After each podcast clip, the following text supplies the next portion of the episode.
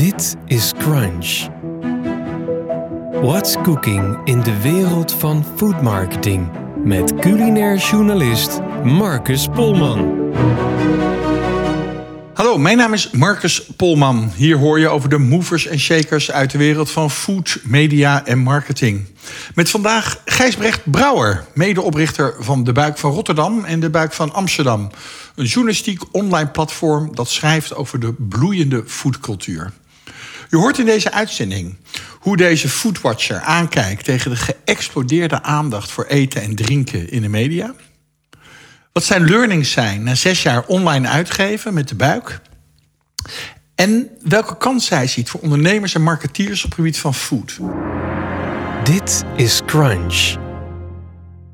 Nog niet zo heel lang geleden uh, gingen we nog helemaal niet zo vaak uit eten. De Chinees om de hoek was al exotisch. En we gingen uit eten in pizzeria's waar mandflessen Lambrusco aan het uh, plafond hingen. Maar het voetaanbod is de laatste tien jaar in rap tempo gegroeid. Hoezo één biertje op de tap? We willen kiezen uit 30 soorten craft beer. We bestellen geen kopje koffie met een wolkje melk, maar een oatmeal latte on the go. En we eten en drinken kortom steeds diverser. Niet alleen thuis, maar ook vooral als het gaat om eten en drinken buiten de deur. We geven er ook steeds meer geld aan uit. En een man die deze ontwikkeling al jaren op de voet volgt... is uh, Gijsbrecht Brouwer, medeoprichter van het platform De Buik. Ja, Gijsbrecht, welkom. Fijn dat je er bent. Leuk dat je me wil hebben, Marcus. Ja, ja zeker. We gaan lekker over uh, eten, ouwe hoeren... en de markt van eten en drinken. Ja, dat doe ik Vandaag. het liefst. Dat dus doe je dat ook is het goed. liefst. Dat Ja. komt goed uit, ja. Uh, eventjes gewoon om het even neer te zetten. Als we nou kijken naar uh, de aandacht voor eten en drinken... Hè, dat is werkelijk de laatste decennium, de laatste twee decennia, is dat werkelijk uh, geëxplodeerd. Vooral ook in de media, hè? dat zie je dus ook. Ook in de online media. Vroeger moest je het nog doen. Je kent het nog wel met Johannes van Dam. Zeker. Van ja. Parool. En nog meer terug was het zelfs Wina Boren in de Avenue. Het was gewoon een dorre woestijn als het ging om eten en drinken. Ook in Nederland, de foodcultuur. En nu zie je werkelijk overal outlets. uh, Als het gaat om jullie eigen website, De Buik, waar we het zo nog over gaan hebben. Maar ook review sites als de Forex, City Guys. Je hebt Paulien kookt en Brenda kookt. En Die weer gaat bakken. En Francisca die weer kookt. Al die blogs die er zijn. Het lijkt erop alsof elke huisvrouw bijna, uh, huismoeder op zolder een eigen receptensite uh, is begonnen. Dan nog een keer de sites als culi.nl, Delicious El Eten, de echte titels. Wordt het niet allemaal een beetje erg veel, Gijsbrecht? Hoe kijk jij er tegenaan?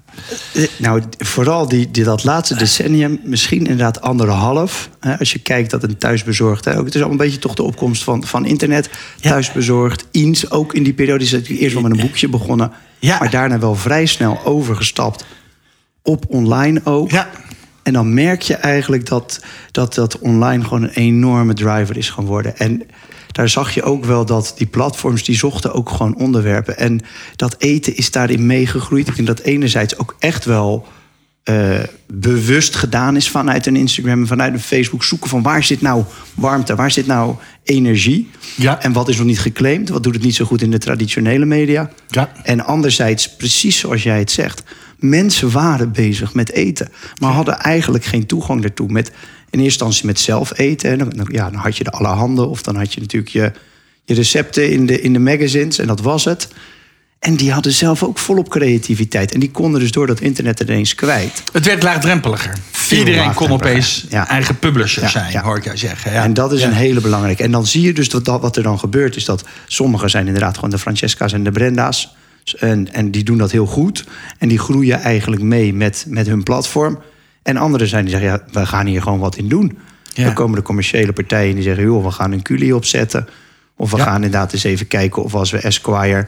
dat het eigenlijk heel goed doet in Amerika met, uh, met uh, eten... of we dat in Nederland ook niet wat beter met eten neer kunnen goed, zetten. Uh, zo, dat, ja. hoe, hoe zit het met de kwaliteit, vind jij, van dat soort publicaties online? Ja, het, het filtert zichzelf uit, weet je. Dus een van de redenen waar ik de buik begonnen zijn... was wel omdat we vonden dat het beter kon, zeker op het uitetengebied. Wat zie jij gebeuren dan qua kwaliteit? Nou, dat, dat... Al die blogjes en al die mensen die maar wat publiceren... En... Nou ja, ik denk uiteindelijk zeker als het over recepten gaat... als een recept niet werkt, ja. dan kom je nooit meer terug. He, mensen zijn er heel makkelijk in. Dus je, je googelt iets, want zo gaat het toch vaak... of je krijgt het door van iemand gestuurd... Of misschien op social media, maar recept is toch wel vaak googelen. Ja. En dan kom je erop en dan zie je, is het goed uitgelegd op de manier die ik vind uitgelegd? Ja. En dan ga je koken. Ik, ik, ik vind, als ik naar recepten kijk online, wat ik best nog wel doe als aanvulling op kookboeken, zie ik dat het zoveel jatwerk is. Het lijkt alsof je alles weer leidt weer terug naar de allerhande. Copy-paste zonder bronvermelding. Ja, dat is natuurlijk wel, niet? dat is wel het grote eh, bezwaar van, eh, van internet. Of je moet het maar accepteren. Kijk maar naar Smulweb. Nou ja, een van de grootste foodsites, Smulweb. Ja, het is er groot mee geworden. Het is er groot mee geworden. En het is natuurlijk in feite de basishouding van een Facebook of van Instagram is: het is niet onze content. Smulweb houdt zich al sinds ze bestaan aan diezelfde strategie. Zegt nee, nee, nee.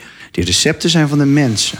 User-generated content hebben we dan Exact. Dit is Ja. hun schuld en niet mijn schuld. Nou ja, Ja. ze zijn natuurlijk nu onderdeel van Jumbo geworden. Dus natuurlijk wel de vraag hoe lang ze daar nog mee wegkomen. Maar de, ja, nee, terugkomt de kwaliteit. Het is gewoon heel wisselend. En ik denk Ja. in, in, de hoek van recepten gaan mensen vrij snel wel vinden van wat werkt voor mij. Je zoekt iets wat past. En ik denk als het gaat over uit eten, wat natuurlijk in Nederland nog steeds een veel kleinere markt is dan thuis eten. Ja. Ehm, en zeker als het gaat om de media die eromheen hangen. Er zijn bijna geen landelijke televisieshows of, of nou, hè, die zich bezighouden met uit eten. Er ligt gewoon een enorme markt, ligt daar nog open. En Die kwaliteit is nog wat.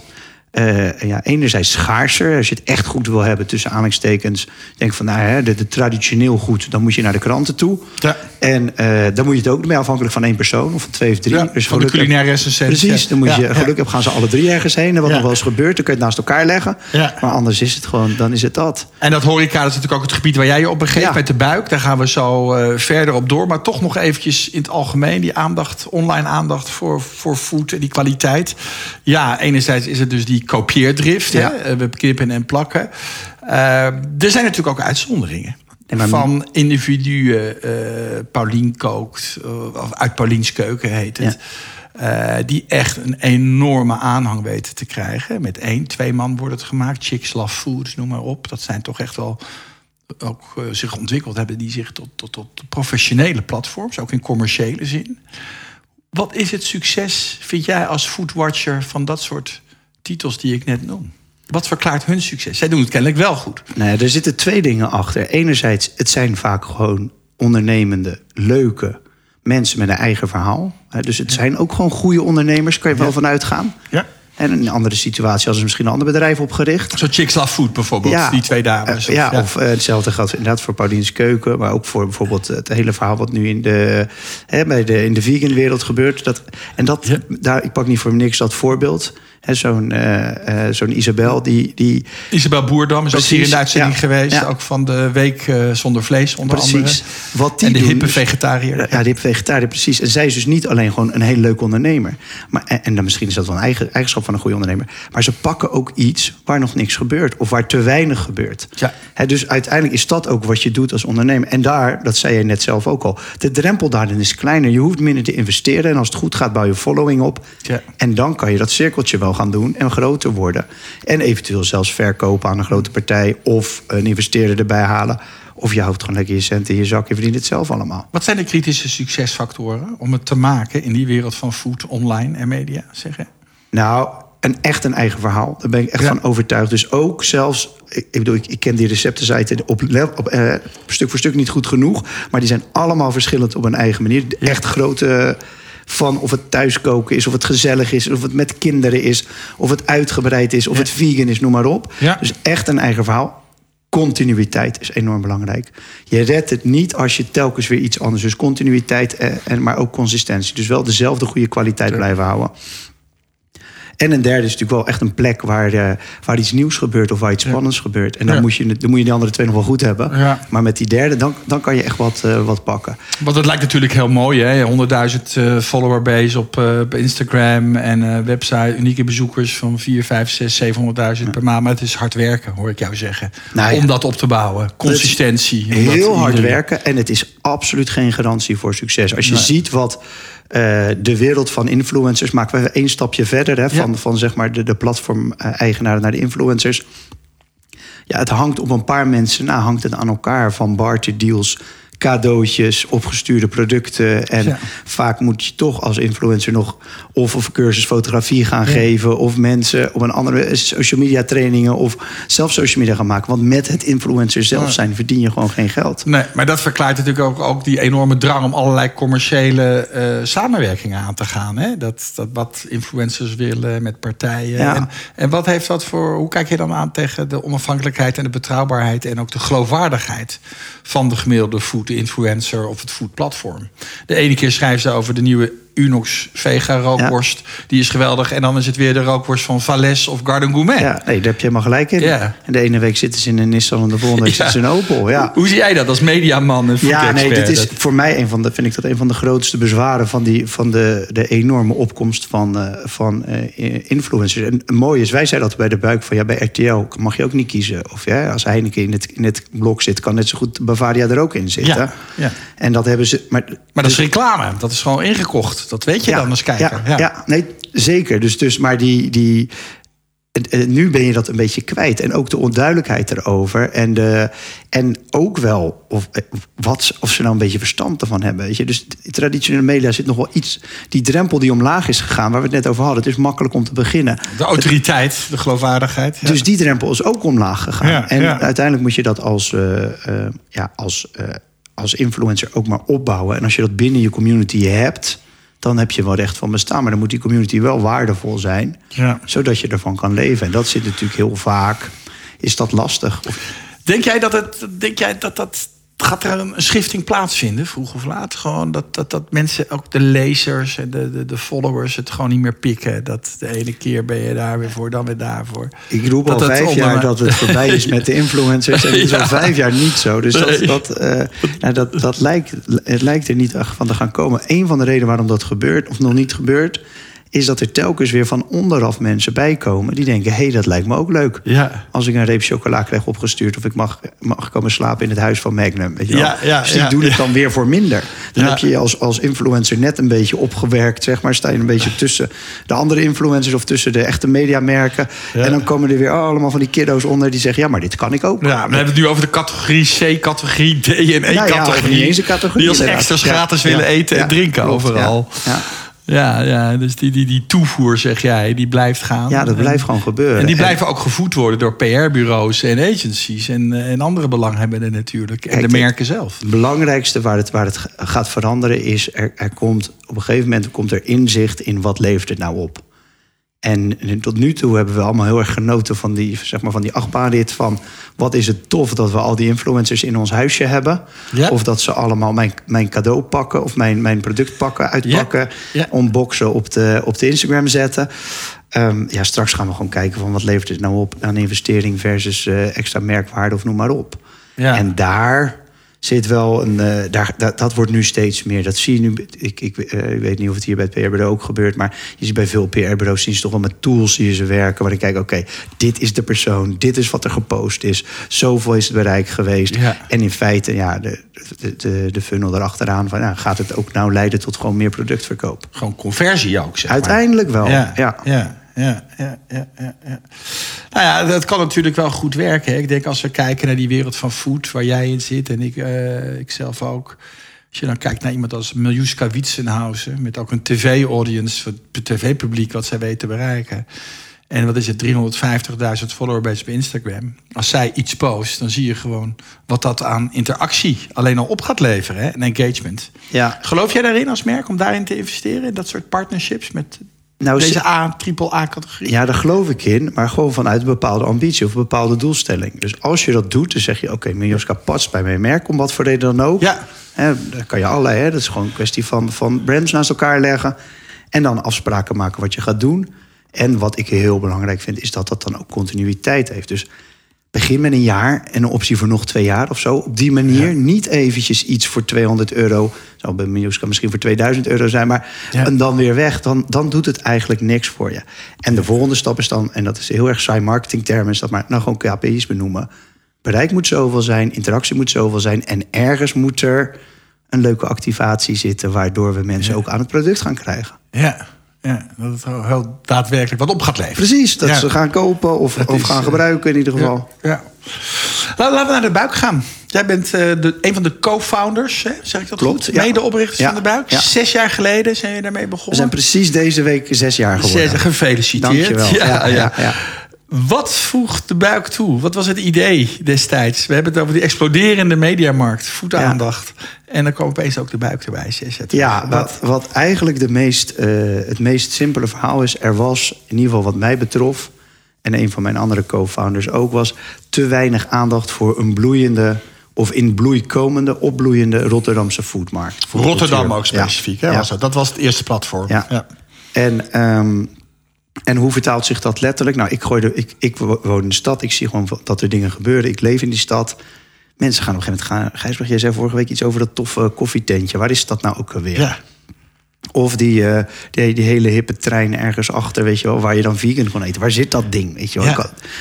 Mensen, ik merkte gewoon dat er vraag was naar een, uh, ja, naar food en, en uit, meer uit ja, was het wandelende adressenboekje. Nou ja, eigenlijk ja. wel. Ja. Ik zoals niet dat ik de enige was, maar het, ik merkte dat omdat ze het wel ook aan mij vroegen. Ja. En, um, en wat je dan, en, en, dan mijn, mijn vak tot dan toe was gewoon platforms bouwen. Ik heb al 15 jaar doe ik dat op voor allerlei uh, grote merken, kleine merken, gewoon online platforms neerzetten. Ook voor de sportwereld, hè? Dat voor is de sportwereld voor en uh, in de festivalwereld heb ik dat gedaan. En um, dan deed ik dat voor klanten. En dan denk ik, ja, dan ga ik als een klant zou ik altijd adviseren... als je met zo'n vraag komt, gooi het nou niet alleen maar even op Twitter en op Facebook...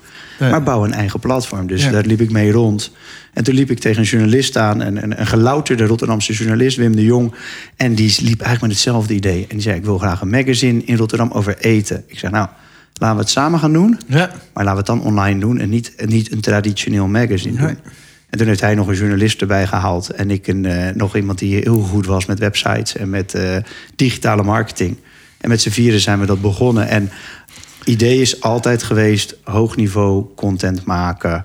Heel erg lokaal. Dus eh, verhalen die je raken op een positieve manier. Dus geen afzeik-tv, geen, geen één sterren, geen uh, 4,5 geven. Als het goed is, schrijven we erover. Als het niet goed is, schrijven we er niet over.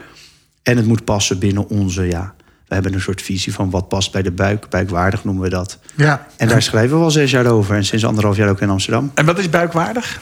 Wat is het dan als we een laagje dieper gaan? Ja, Wanneer is iets typisch voor de buik? Um, het, eigenlijk betekent buikwaardig betekent er moet een verhaal in zitten. En wij definiëren, definiëren natuurlijk wat een verhaal is. Want overal zit een verhaal, maar wij moeten een verhaal vinden.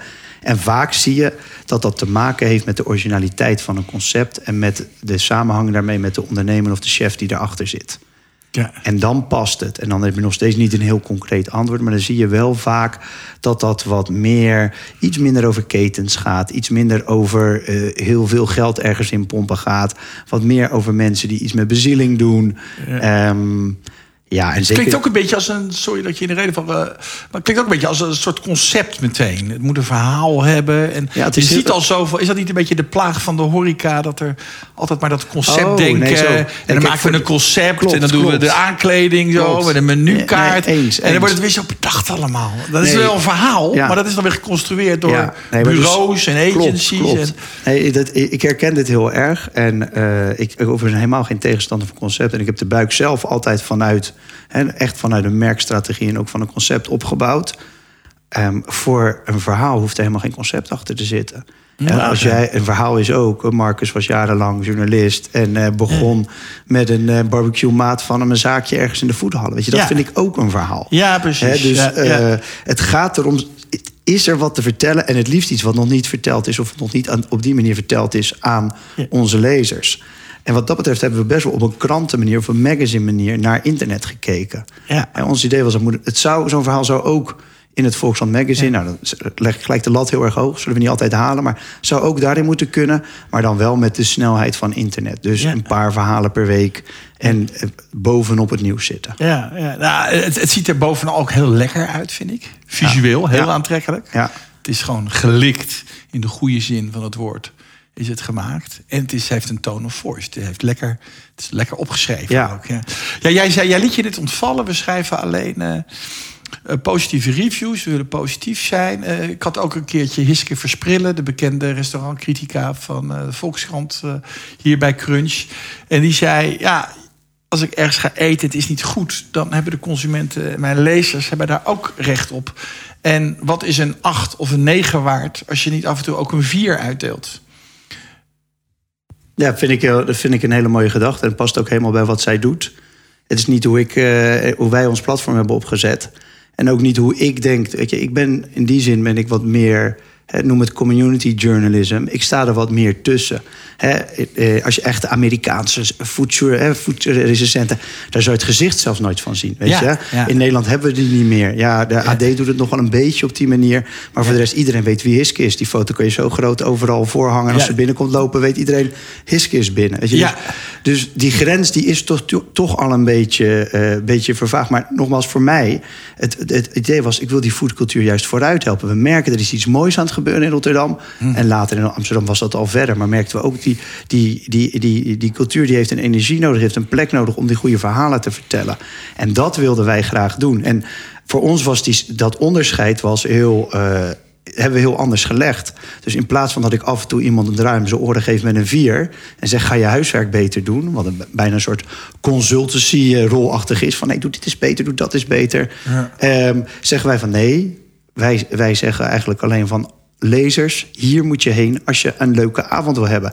En dat is ook niet altijd perfect eten. Dat kan ook wel eens een keer een, een, hele, een hele gezellige kroeg zijn... waar je ook kan karaoke of... eh, Ja, lekker Cassieu de Boele. Precies, lekker Cassieu de Boele. Of een plek waar ze precies gebruik maken van allemaal van die lokale, zelfgekweekte eh, ehm, eh, kruiden en groenten. Ja, dat, het dan, dat het dan misschien niet een 9 of, of een Michelinster zou scoren, dat maakt ons dan wat minder uit. Ja, jullie kijken naar het grotere verhaal, Ja, letterlijk en, eh, en Betalen jullie zelf de rekening?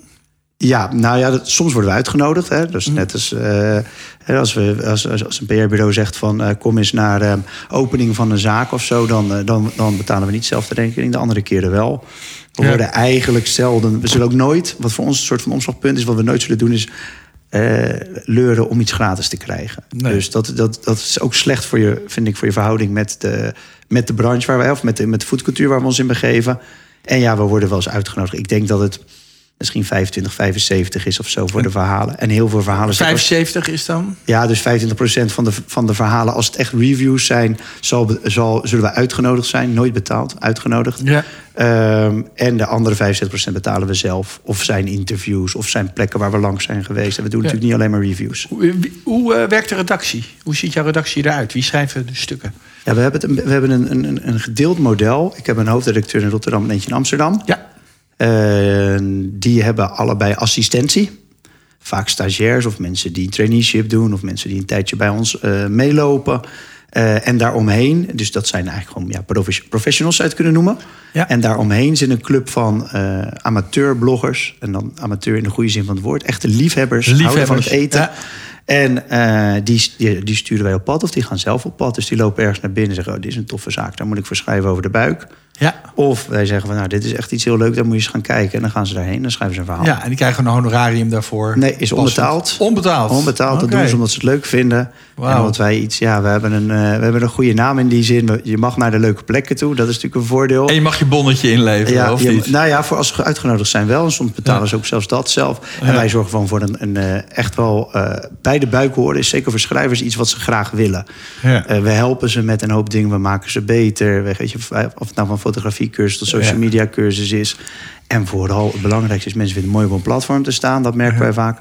Of zijn, ik noem dat vaak de zijnstromers. Dat zijn mensen die hebben jarenlang bij een bank gewerkt... of in het onderwijs gewerkt. Die zeggen, Ja. hun passie is eten. Ja. zeggen, nu wil ik echt die, die wereld van, van food in. Als je dan bij ons een jaar of twee jaar stukjes schrijft...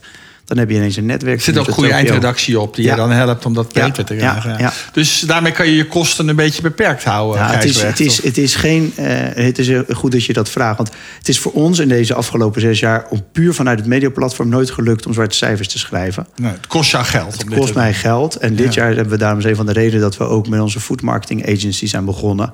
En echt gaan kijken van wat halen we, wat, wat brengt nou die site? Nou ja, kennis, netwerk, data, creativiteit. En kunnen we die op een andere manier inzetten dan alleen maar advertising? Want dat was tot aan toe altijd onze oplossing. Neem een stukje branded content of neem een banner af.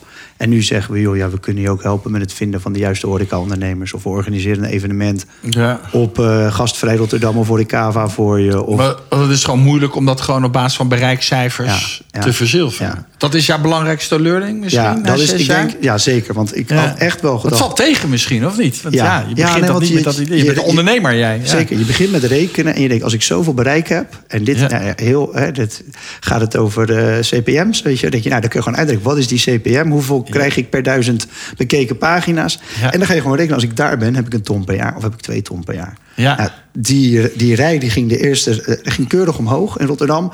Amsterdam ging er iets minder dan omhoog. En eh, de derde vierde stad waren er nog niet. Maar, maar die CPM die ging steeds verder omlaag. Ja. En uiteindelijk zie je dat eh, ja, de grootste mediapartij die het meeste geld ophaalt in Nederland is Google. Een tweede is Facebook. Facebook is groter dan RTL, is groter dan Ja. eh, persgroep, hè, DPG zoals het tegenwoordig heet. Dus het zit allemaal daar. Alle online centjes zitten bij die twee En zelfs partijen. een paar kruimels krijgen is al lastig. Terwijl je een mooi platform Ja, hebt. ja.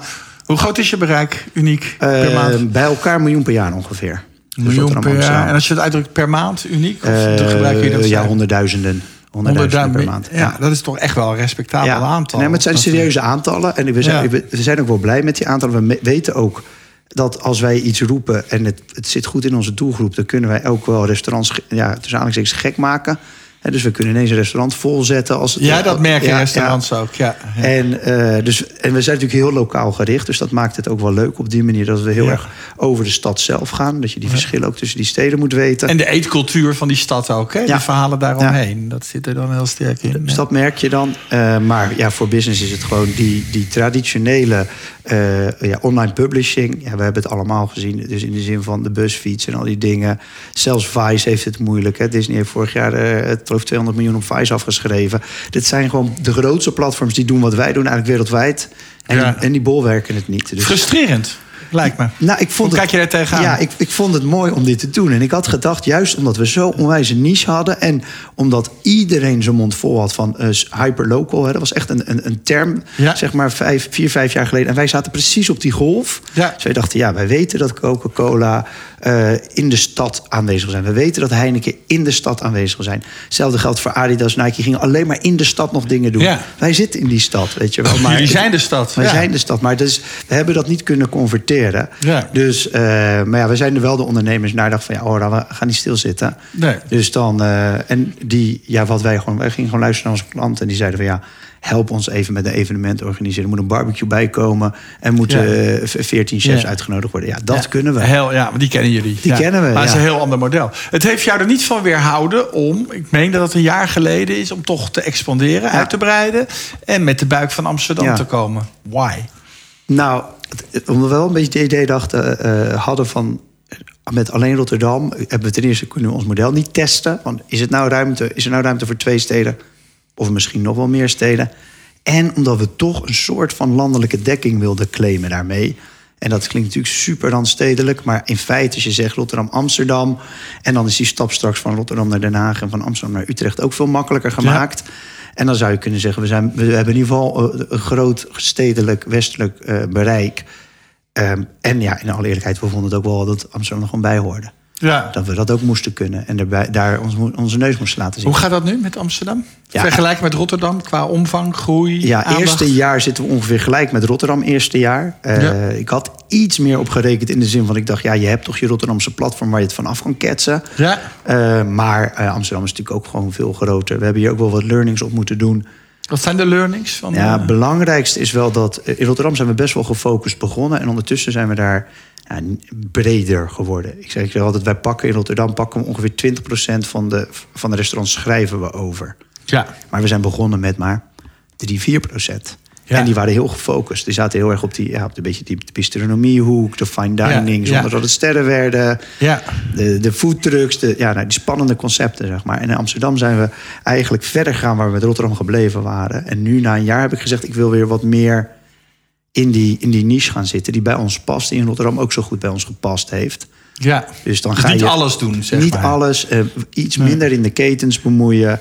Eh, ook al zijn het hele leuke ketens. Hè. Bedoel, er zijn echt geweldige ketens hier in Amsterdam. Ja, wat vind je leuk? Heb je eentje paraat? Die Qua, ketens hier in Amsterdam? ja. Ja, dus eh, nou ja, ik vind bijvoorbeeld Spaghetteria vind ik geweldig. Hè. Hoe die jongens dat doen. Dus nu ook in Rotterdam actief. Nou, dezelfde die ook naar Rotterdam is gekomen. Vegan Junk Food Bar. Ik vind Sla heel goed. Ja. Ehm, maar er zijn ook een aantal van die ketens die het in Rotterdam gewoon niet gered hebben. Hè. Kip aan het Spit heeft het in Rotterdam niet gered. Bulls and Dogs is niet gelukt in Rotterdam. En het rijtje is wel langer. Dus je ziet wel... Ja. die Wat zijn die verschillen tussen, wat, wat jij bent echt ervaringsdeskundige, je doet het al zes jaar. Je volgt de restaurants zien in de grote steden goed. Wat zijn de verschillen tussen Amsterdam en Rotterdam qua foodcultuur en aanbod? En om daar ook te slagen als horeca-ondernemer? Ja, enerzijds, ik, ik, ik, ik gebruik altijd een beetje de eh, eh, anekdote dat als ik naar Amsterdam rijd, denk ik altijd van wat lijkt het op elkaar. En als ik terugrijd, denk ik altijd, dat is toch wel heel verschillend. ja. Dus het is, het is, de verschillen zijn helemaal niet zo groot. Zeker niet op, op wereldschaal. Maar ze zijn er echt. En het meest platte eh, om te zeggen is... er is gewoon veel meer van alles in Amsterdam. Ja. Meer geld, meer mensen die het leuk vinden om uit eten te gaan... meer mensen die in de juiste leeftijdscategorie zitten om uit eten te gaan. Ze hebben minder ruimte in hun huis, dus ze willen ook vaker naar buiten toe. Ze verdienen meer bij hun baas, want ze zitten allemaal bij een of van op de Zuidas of bij een reclamebureau. Dus ze hebben ook geld om uit te geven. En dat merk je gewoon in die dining scene. In het aanbod In ook het van, aanbod, van ja. horecazaken. En dat is eh, completer, groter, voller eh, en vaak ehm, meer gerecht, gericht op eh, direct succes. En dus vandaar dat, dat in Amsterdam zo'n enorme trits van die, van die horeca-PR-bureaus zitten. Het moet gewoon in een paar weken staan in Amsterdam. En Ja. het wordt ook soms gewoon weer binnen drie maanden opgedoekt als het niet werkt. Het is heel vluchtig, hè? Heel vluchtig. Als je kijkt naar restaurantopeningen Ja. en dan weer over Ja. de top. Ja. En, in, in, eh, en elke Amsterdamse horecaondernemer zal zeggen... ik hoef helemaal niet die hoge piek... als ik maar gewoon die buurt op een gegeven moment krijg... en ze me weten te waarderen. En dan blijf ik Ja. tenminste. Ja. En ik durf te zeggen dat 90% van de leuke kroegen, restaurants... wat dan ook in Rotterdam... die hebben nooit die hoge piek gehad. En op een gegeven moment halen ze het of halen ze het niet... en dan blijven ze ook heel lang. Dus het is Ja. minder vluchtig, meer op... Ja, het is moeilijker om, om een vaste basis op te bouwen... eh, maar ze blijven wel. Ze zijn trouwer. eh, ze komen er na twintig jaar nog met evenveel plezier. Minder trendgevoelig, toch, Rotterdam? Ja, het kan wel. Je kan wel wat in de trend doen. Ja. eh, maar ja, minder, misschien niet minder trendgevoelig, wel minder hypegevoelig. Ja. Dus een klein verschil in de zin van dat echte van... oh, wacht, we hebben nu arepa's of zo. Ja. Nou ja, bij wijze van. Of oh, het moet nu ineens allemaal vegan zijn. Dat zal je in Rotterdam minder zien. Dan heb je heus wel een goede of een paar goede vegan tenten. Maar dat er ineens 15 openen, bij wijze van spreken. Of dat je van één vegan junkfood bar in twee, drie jaar... naar vijf, zes vegan junk- junkfood Ja. bars kan gaan. Dat zie je in Rotterdam niet zo snel. Nee, nee, nee. Rotterdam, Amsterdam. Ga je die strategie voortzetten? En ook naar inderdaad, de steden die je net noemt, of misschien wel ook provinciesteden? Het ligt nu nog een beetje open voor ons. Wij zeggen, Het ziet er heel aantrekkelijk uit, zou je zeggen. Heel het leuk. is, het is Ja. de, de wens is er zeker. Eh, we, zijn, we hebben dit jaar echt volle energie op ons food marketing agency gezet. En daar zijn we nu hard aan het bouwen. Ja, daar halen we gewoon hele leuke klanten mee binnen. Ja. Als dat cirkeltje en dat stuk van ons bedrijf, dat staat al. Maar daar, weet je, dat willen we in groeien. Ja. En dat is eigenlijk, als, dat, als daar de, de marges goed zijn... dan ligt er ook gewoon ruimte om ons platform eh, zo te houden als we het willen houden. En dan Ja. ligt er ook ruimte om te groeien. Ja. En eh, dat is wel een beetje de volgorde nu voor ons. We hebben eerst gezegd, 2019 is echt even de focus op de agency. Geld verdienen eigenlijk, Gewoon omdat, geld je het, verdienen. omdat het niet lukt met nee, de buik. Nee, en dan, heel en dan te zeggen. Heel Ja. plat, ja. En dan gewoon zwarte cijfers schrijven. En dan gaan we kijken wat we, wat we verder gaan doen. Ik zou ook nog wel, ik zie ook nog wel gebeuren dat we de learnings waar ik het net met je over had, dat we die ons nog wat steviger aantrekken en dat we nog wat meer op een bepaalde niche gaan zitten, die gewoon past bij de lezers die we al hebben in Amsterdam en Rotterdam. En dus wat meer raak gaan schieten, gewoon wat, wat, wat, wat, wat de kwaliteit van de content nog wat omhoog schroeven en wat meer in de, in de niche gaan zitten. We hadden hier, eh, een tijdje geleden hadden we hier eh, de Fork, voorheen de Ja. Ints hadden we hier in de uitzending ook. En die zijn van review site, wat jij eigenlijk ook bent. Er is dan helemaal overgegaan naar meer ook eh, re- reserveringsplatform.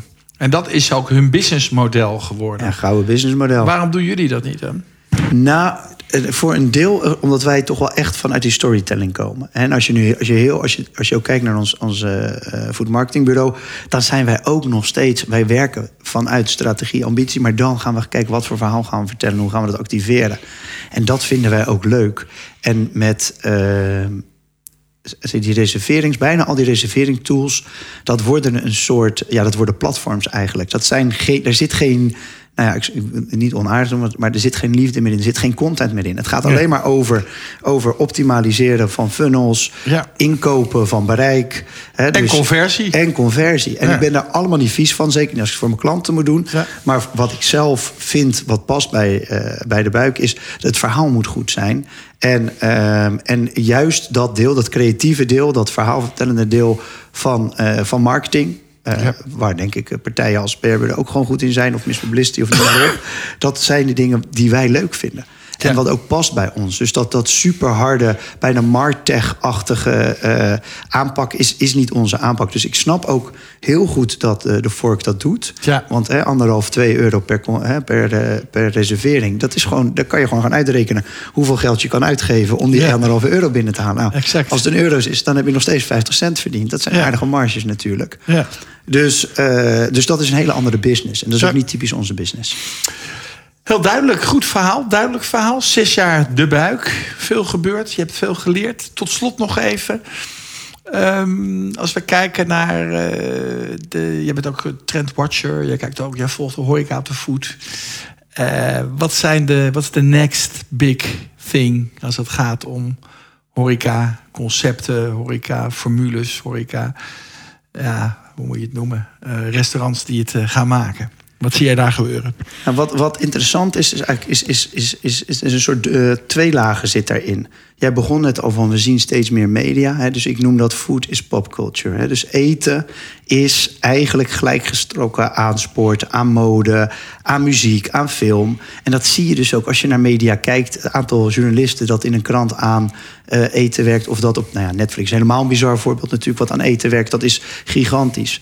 Op de social media zie je dat ook. 69% van alle millennials zal iets op over zijn eten posten. Of in ieder geval overwegen om dat te doen op Instagram. Ja, dat is 69 procent. Ja, dat is bizar natuurlijk. Ja, ja. En, ehm, en dan zie je dus dat food ook de na grootste, een beetje afwisselend, soms de grootste, soms het ene grootste onderwerp is op platforms als Instagram.